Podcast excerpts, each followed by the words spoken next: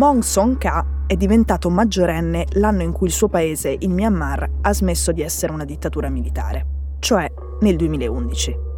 Lui ha fatto politica nel partito di Aung San Suu Kyi, che in quel momento era appena tornata in libertà dopo quindici anni ai domiciliari. Maung si fa conoscere fin da subito perché è piuttosto impavido e gli piace testare i limiti delle situazioni.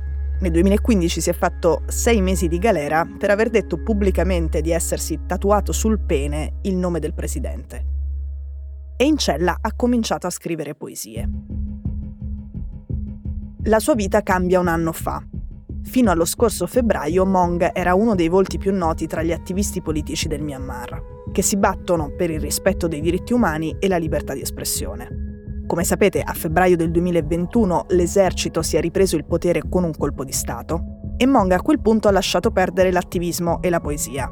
Ha preso il fucile, è andato nella giungla e ha fondato un movimento armato di giovani guerriglieri.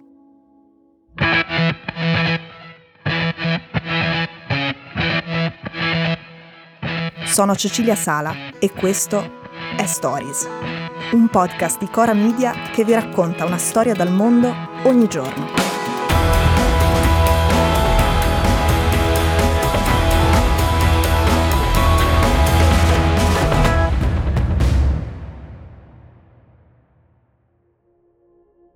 Monga adesso è a capo del gruppo armato che si chiama Esercito di Liberazione del Popolo Bamar, che è la maggioranza etnica in Myanmar.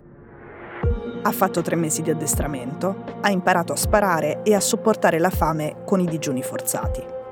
Adesso insieme ai suoi guerriglieri organizza imboscate contro i militari. E tra un'imboscata e l'altra loro vivono insieme nella giungla e ovviamente devono spostarsi continuamente.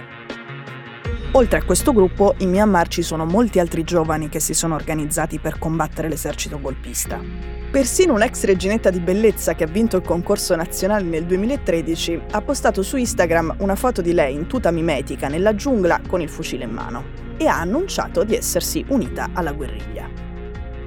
Alcuni si uniscono alla milizia di Maung e altri ai gruppi armati delle minoranze etniche che combattono da decenni contro il governo.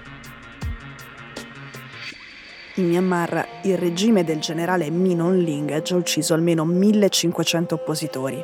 Ci sono stati omicidi di massa nei villaggi sospettati di sostenere la resistenza e poi diecimila arresti, tra cui, di nuovo, quello di Aung San Suu Kyi. Però la reazione popolare è imponente. Tutti vi ricordate le manifestazioni che vanno avanti anche mentre partono gli spari sulla folla. E appunto alle manifestazioni si è aggiunta la lotta armata. Ma l'esercito per ora non sembra disposto a compromessi. Dice di voler organizzare le elezioni nell'agosto dell'anno prossimo, ma ci si aspettano restrizioni proibitive per i partiti pro-democrazia. E comunque la Costituzione è quella del duemilaotto, quella che hanno scritto i militari. A prescindere da come vadano le cose nelle urne, garantisce all'esercito un quarto dei seggi in Parlamento e tre ministeri chiave. Ma appunto, l'esercito sottovaluta la reazione della popolazione, che nell'ultimo decennio si è abituato a vivere in una democrazia, per quanto decisamente imperfetta. Alle proteste hanno partecipato centinaia di migliaia di persone e in questo momento in Myanmar ci sono intere categorie professionali che si rifiutano di lavorare finché al potere c'è il governo dei militari. Questo perché far parte dell'esercito o averci in qualche modo a che fare è considerato un marchio di infamia. E da quando c'è stato il golpe, almeno duemila giovani soldati hanno deciso di disertare. E questo è un fenomeno molto insolito da parte dei soldati, soprattutto quando i militari sono al potere. Ma loro evidentemente si sentono più vicini ai propri coetanei che ai vecchi generali. Infatti il risveglio dei giovani è stato il fattore decisivo. Aung San Suu Kyi rimane Mamma Su, come la chiamano in Myanmar, ma a settantasei anni guida un partito i cui dirigenti sono vecchi come lei, se non di più. E oggi dai giovani viene vista come troppo soft. Poi c'è un altro fatto. Lei, probabilmente, non tornerà più in libertà. Lo stesso Maung, il nostro poeta guerrigliero, ha abbandonato il partito di Aung San Suu Kyi prima del golpe. E questo anche perché la nuova leader non aveva difeso abbastanza le minoranze. E anche qui c'è una questione generazionale. Le rivendicazioni delle minoranze, che sono un terzo della popolazione, gli adulti e gli anziani della maggioranza Bamar non le tollerano, mentre i giovani le accettano e le capiscono. e questo fa sperare che se tornerà la democrazia in Myanmar sarà un po' meno imperfetta dell'ultima volta.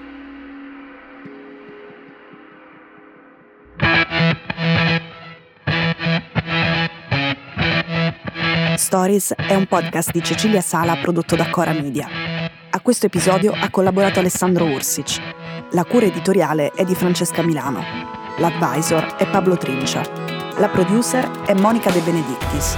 La post-produzione e il sound design sono di Daniele Marinello. La sigla e la supervisione del suono e della musica sono di Luca Micheli.